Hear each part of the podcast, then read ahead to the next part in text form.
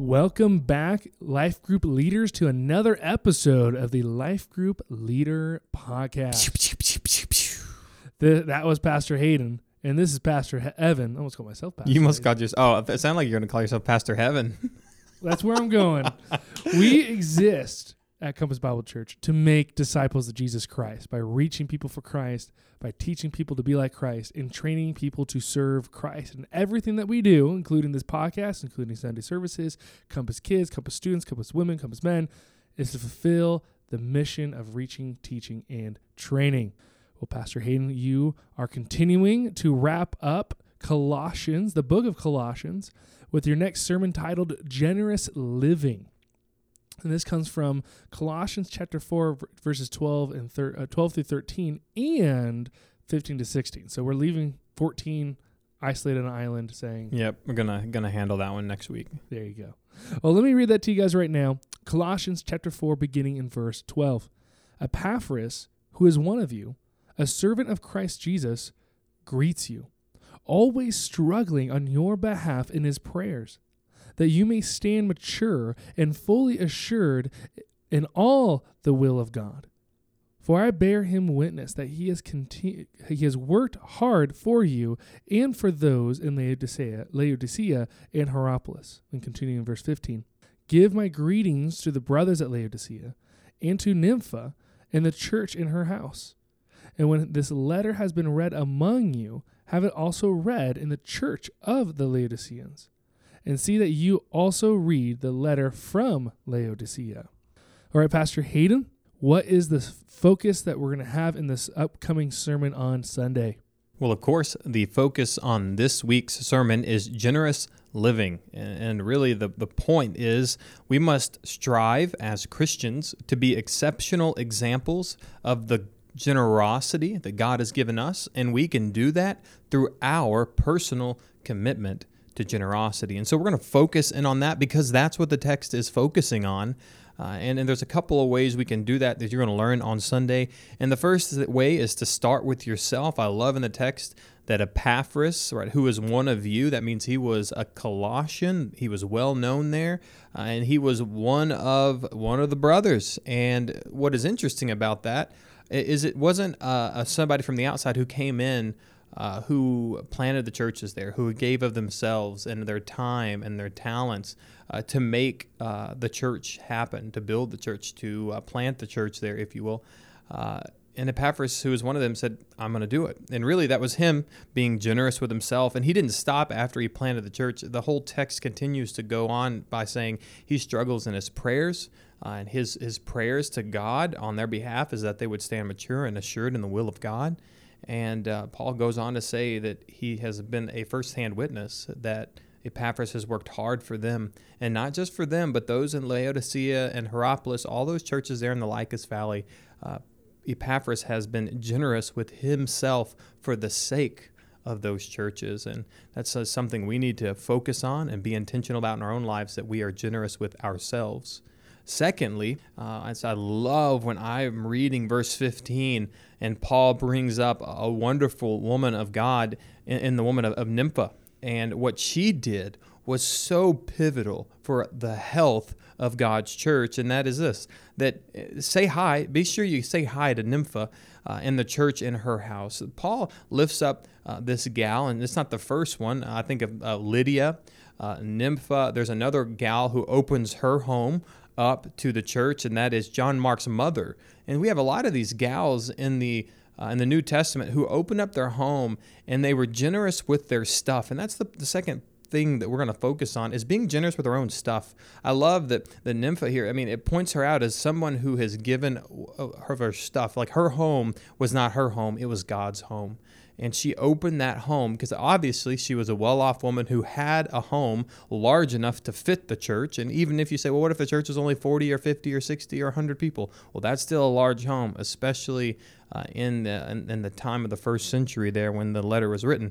And so Nympha has a home that's big enough to house uh, the church there uh, in Laodicea, and I love it. And I think it, we need to focus in on that and realize how important it is for us not to just be generous with ourselves, but be generous with what God has already given us in way of things and stuff. How often God would be glorified if His saints would use our stuff to uh, to build up the church. And then thirdly and finally, uh, even paying attention to all of the verses, all four verses that we've been looking at, is uh, the fact that we got to realize that they're not just talking about a church here.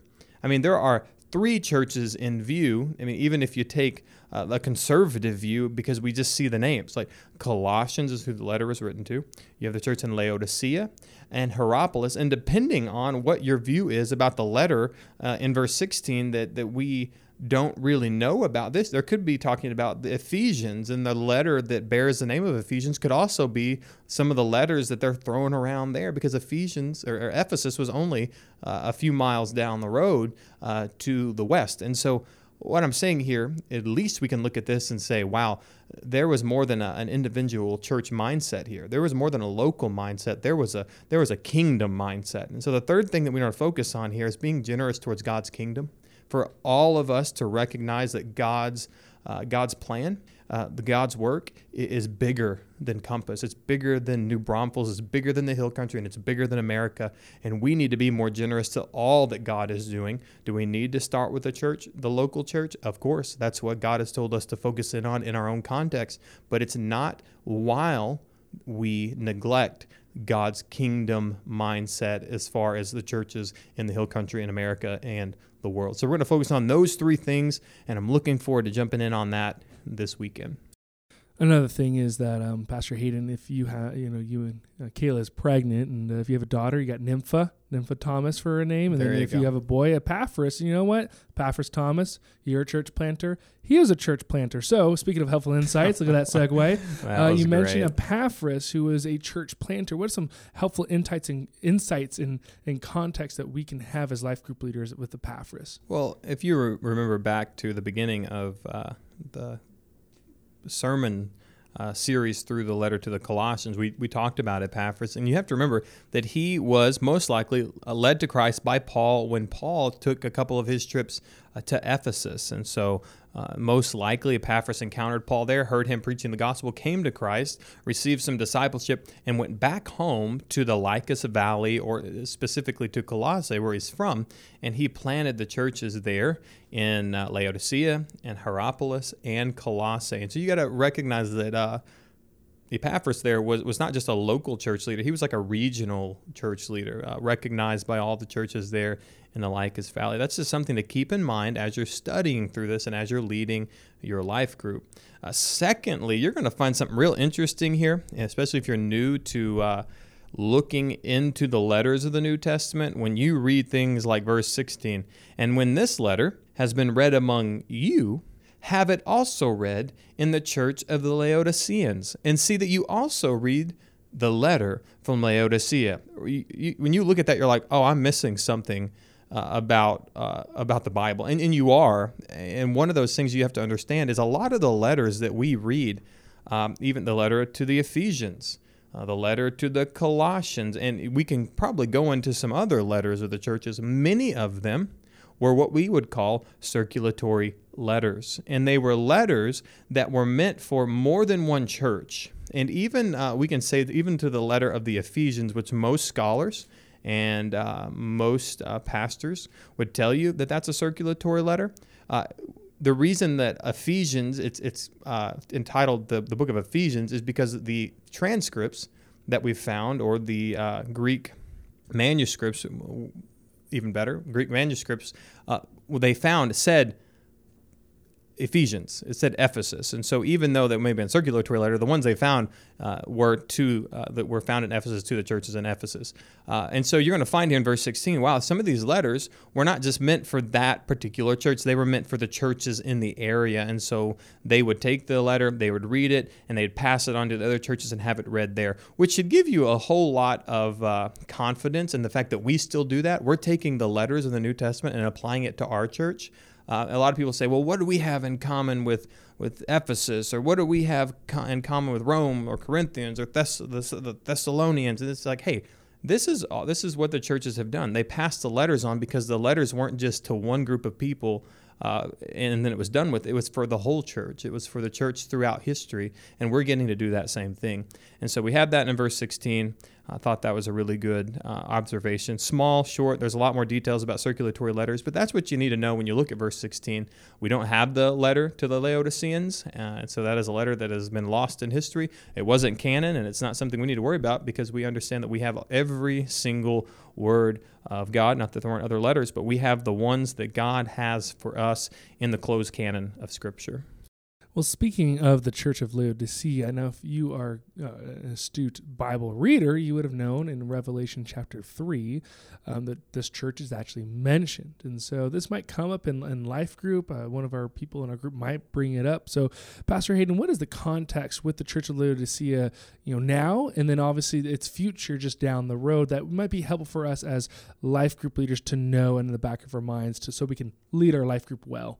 Yeah, I love uh, the fact that it's mentioned again because here it's mentioned uh, within this context of living generously. Like you gotta you gotta realize that people have been working hard for you. That people uh, that we're talking about Epaphras, of course, uh, and, and of course he's not the only one. And this idea that we got to live generous lives, and uh, this letter was read to the church in Laodicea, and Paul's instructions in this letter of Colossians, which is also again read in Laodicea uh, seem to have, in some not so distant future, fallen on deaf ears when you look at Revelation and seeing the uh, the warning that Christ had given to the same church that received this letter uh, of Colossians and had it read in front of them, and he's saying he looks at them and says. Uh, hear the words of the Amen, the faithful and true witness, the beginning of God's creation. I know your works. You're neither cold nor hot. Would that you were either cold or hot. So because you are lukewarm and neither hot nor cold, I will spit you out of my mouth. And that word spit is more, you probably, if you've been here long enough, understand that's not the word spit, it's the word vomit or throw up. I, I want you out of my body, out of my system. I don't want any part of you. And there's some important things to understand because they were in a, the Lycus Valley. Uh, when he says, "Hey, that I don't, I wish that you were either hot or or cold. What he's saying is, hey, hot water is good for things. Like you know that, right? You wash your dishes in hot water, you take showers in hot water. Hot water was good for certain things. Cold water is also good for certain things. You drink cold water, uh, you hang out and swim in cold water. I mean, cold water is good, hot water is good. You know what's not good? Lukewarm water. And the idea is uh, the church in Laodicea was sitting right there in the middle and they were good for nothing. And the only thing they were good for is to be thrown up out of our mouth. And so a lot of these verses you, you would read in Revelation 3 uh, speak really close to things they were uh, that, that they knew in the culture there in the Lycus Valley. Uh, and he says things like, you know, you, you say that I'm rich and you've prospered. The, the Laodicea was a very prosperous area. Uh, he counsels you, buy me gold refined by fire, so you may be rich, and white garments, so you may clothe yourselves. And, and, and you can go into some of the context of this um, and, and recognize, hey, there was a very uh, great uh, cloth industry going on there. So they had plenty of clothes, they had nice things, they were very wealthy groups of people. And he looks at them and says, listen, you're lukewarm, you think you're rich, you think you've prospered, you think you're in need of nothing, but at the end of the day, you're wretched, piti- pitiable, poor, blind, and naked. And that's that's a that's a, a stark warning for us. And at the end of the day, in verse 13, he says, Those whom I love, I reprove dis- and, discipline. So be zealous and repent. And so, even uh, for us, for us as life group leaders, as pastors, the end of the day, we got to make sure hey, are we heeding uh, the Bible? And if we're not heeding the Bible, are we eventually going to heed the warning of Scripture that says, hey, you cannot be lukewarm? You need to be zealous and repent. It's time for the whole church of God to be a generous church and be ready for the work that God has entrusted us here at Compass. Well, if that's a warning, uh, Pastor Hayden, what's an example that we, we can follow as a church? And I think we read it in our DBR in Acts mm-hmm. chapter 2. You want to elaborate on when the church you know formed at Pentecost in Acts chapter 2, verses 42 to 47. Um, how can we emulate probably what Paul's trying to allude to and say, this is what generous living looks like. Yeah, again, when we look at the early church in the book of Acts, we understand that they are what we call descriptions of what was going on, not prescriptions. And so it's not that we take everything in the book of Acts and prescribe it to ourselves, saying we have to do these things, but they're descriptions that are helpful and useful for us to take into account as we are living faithful lives. Now, in verse 42 of Acts 2, They devoted themselves to the apostles' teaching and the fellowship, to the breaking of bread and the prayers. And all came upon every soul, and many wonders and signs are being done through the apostles. And all who believed were together and had all things in common. And they were selling their possessions and belongings and distributing the proceeds to all as any had need. And day by day, attending the temple together and breaking bread in their homes, they received their food with gladness and generous hearts, praising God and having favor with all people. And the Lord added to their number day by day those who were being saved. That whole picture there, that description of the early church, it oozes with generosity. I mean, it, it just it proves the fact that to be Christian is to be generous. And there are a lot of generous people out there who aren't Christians, but to be Christian is to be generous. And so we got to understand that part of our job as, as Christians is to truly understand that we have to be an exceptional example of that lavish generosity of God in our own lives. Well, it's going to help us as life group leaders is to make sure that we are preparing and going through these application questions and, and be able to lead, not just facilitate, but to lead our, our life group through these questions that you have you know, prayed over and, and prepared for us to help spur us on to be a church that has generous living. So, Pastor Hayden, what direction do you have for us as life group leaders with the applica- application questions this week?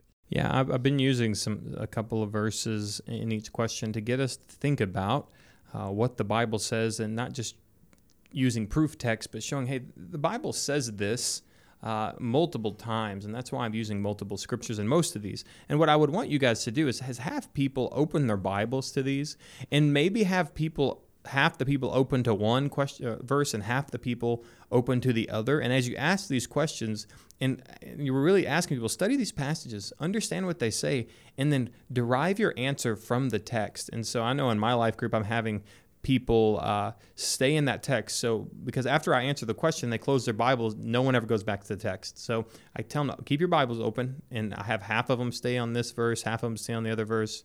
And we're going to try and see how, how that works getting people just to look back at the text. Just look back at the text and let's answer the question in light of the text before us and the sermon that we just heard on Sunday. So I'll leave that there. Uh, and, and the goal is to keep them in the text.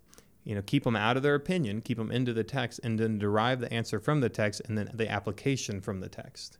That's the I think that can be a helpful exercise to try this week. Awesome. Well, we have a, a, resource for you guys. This is one book that I have, and Pastor Hay, do you have one in mind, or do you want to use the one I wrote down? Yeah, that one's good. I mean, there's a lot of books. I know uh, Swindoll has a couple of books on generosity that are really good. You can just look up his titles on generosity. He's got a couple of good ones, and this one's good too. What is it? This one's Life Together by Dietrich Bonhoeffer. This is a great book, and even might be a good book study as a life group if you want to. If you guys are crushing the application questions, you want to continue to fellowship this is a good book to read as a life group. It will kind of kick you in the pants a little bit and a roundhouse to the face. But the context is that you know Bonhoeffer was living in during Nazi Germany, and during the time was before World War II, and he's telling the church that you need to live together, you need to be fellowshipping together, you need to be generous to one another. And this is the time where churches are, are being closed and pastors are being arrested that won't conform to the Nazi regime. And here's a guy saying, no, we need to have generous living despite the persecution that we're facing. And here we are in um, the United States, where you know right, right now we're not facing persecution by gathering together at Compass Bible Church. And so, all the more, it's a great and helpful resource to kind of spur on one another to live generously as a life group. It's interesting. In the first 300 years of the church, they were being high, highly persecuted, and yet you see the generosity uh, just flowing out heavily. And even here in Life Together, again, you have a highly persecuted people, and yet the generosity flows out. And then you have churches. Uh, these days, when we have plenty and uh, in the land of plenty, uh, we don't have very many, if you will, being generous. And so we need to be a church that doesn't have to go through persecution to see the benefit of generosity. All right. Well, the clock is moving faster than we are, Pastor Hayden. It so is. let's ju- jump to the training. You have prepared a training for us as life group leaders. And so, what is the training that you have for us? We're setting aside the uh, spiritual leadership uh, for just today, uh, for this week. And you have mm-hmm. a, a, training for us uh, this week. Yeah. What we want to do is make sure we're addressing the needs and the things going on in our life groups. And so, that's why I'm here. And we're going to be talking about life group attendance and growth. We're a growing church, we have a lot more people coming to our church, and we got to know what are we going to do with them? What are we going to do with them when it comes to being a part of a life group? The first thing you need to understand, and we go over this in Exploring Compass, and that is this that life groups are what makes someone a part of Compass. You can come to church on Sundays, but just attending Compass doesn't make you a member of Compass. What makes you a member, even biblically speaking, a part of the body, right? A finger, a thumb, a, a big toe, a toenail, right? A heart, whatever it is, whatever part you are, uh, what makes you a part of Compass is the fact that you're in a life group. And why is that? Well, we have to know as pastors who is a part of the church. It's actually our job to know who is a part of our church. We have to have a way to be able to look out and say, these people are a part of the church. These people attend, but these people I'm actually responsible for uh, to God. Uh, there's two verses I want you to, to uh, pay attention to when it comes to this uh, command to know our flock. 1 Peter 5 2 through 4 is one, and it says, Shepherd the flock of God that is among you. You see, it, it's the one that's among us. We have to know who is among us because we have to shepherd them. And in that, in verse 2, it says, You have to exercise oversight. And so we understand that part of our responsibility is to lead the flock and oversee the flock. And to oversee the flock, we have to know who they are. And we can't know who everyone is that shows up on a Sunday morning, but we can know who everyone is who attends a life group because we take attendance. You guys know them, we know them, we can engage that way. And so that's how at our church we do membership. Now, there's another verse that I want you to think about, and it's Acts 20 28, when it says this pay careful attention to yourselves and to all the flock. This is talking to the pastors there uh, in Ephesus, I believe, uh, in which the Holy Spirit has made you overseers to care for the church of God, which he obtained with his own blood. Three things to pay attention to. We as pastors have to pay careful attention to ourselves and the flock. Again, we have to know who the flock is eh, because the Holy Spirit has made us overseers of that flock to care for the church of God. And so we see as a fundamental part of our job is to know who the flock is. And so that's why we have life groups, so we can know who the flock is and then we can oversee them and disciple and lead them. Now, that brings me to the conflict that we are, are, are trying to deal with and manage. It's the idea of a life group visitor versus a life group member. Okay, and this is a visitor is obviously someone who has come or coming, but does not regularly attend Compass. Now we all have those in our groups, and they're welcome in our groups, and we want them in our groups. Uh, but we have to understand that there is, is a bit of a difference between someone who is visiting and checking out a life group versus someone who is what we call a member or someone who has gone through Exploring Compass and has joined a life group or will join a life group. And I want to make sure that all of our leaders are on the same page with, with this because it's going to be so important to understand what do we do? Because there's a problem we have to solve because of this, right? And that is we have to know what groups have room and ability to add new members. And the problem often becomes we have so many people who come visit and they come once or twice and they haven't come in months and we can't put new group member, new members into their groups because their group looks full on paper. Uh, and we have a hesitancy to add new people. Or maybe you do have a really full group, and we have to, for a season, say, okay, we can't add any more people to this group because they already have so, so many. And so we have to know what groups have room and ability to add new members. A way that you can help out with this is this number one, make sure you're taking attendance. And make sure that you take attendance right after your group is over. So we have an accurate number of who's coming, who's the visitors, how many regular members that you have attending. And then what you can do, secondly, is to go through your group and planning center. And if you have people who have not attended your group in months, take note of them. I don't want you to remove them. Take note of them and let us know. Let me know. Let Linda know so we can reach out to see where they are in the life of Compass. It might be that many of them have left, that many of them are have uh, moved out of town, that many of them aren't around anymore, and so we can make sure that they found a good home church and take them off of our membership on our life groups. Now, you also need to uh, make sure that uh, we, uh, yeah, I, I, let me just restate that. If you have people who haven't attended your group months, we need to know because we need to be able to know what to do with them so that when we graduate more people from Exploring Compass, we can put them in your group. Now, uh, another way to fix this problem is to let us know if there are couples in your group who would be great life group leaders and are willing to begin the process to become life group leaders. I mean, that's going to be very helpful for all of us is not that we can put more people in your group, but that we can raise up more life group leaders and put people in new groups. And so if you have people who are who you believe are equipped and prepared to become life group leaders, let us know and let's get that process going. And that is a great way that we're going to continue building up life groups here at our church. Because the wonderful thing is most churches aren't growing in the summer, uh, but our church has had this special season of growth in the summertime, and with that becomes more people being a part of life groups. So be praying with us that God would have a place for all the people who would want to be a part of Compass, and let's be praying for new leaders to raise them up here in the church to multiply God's church here in the Hill Country.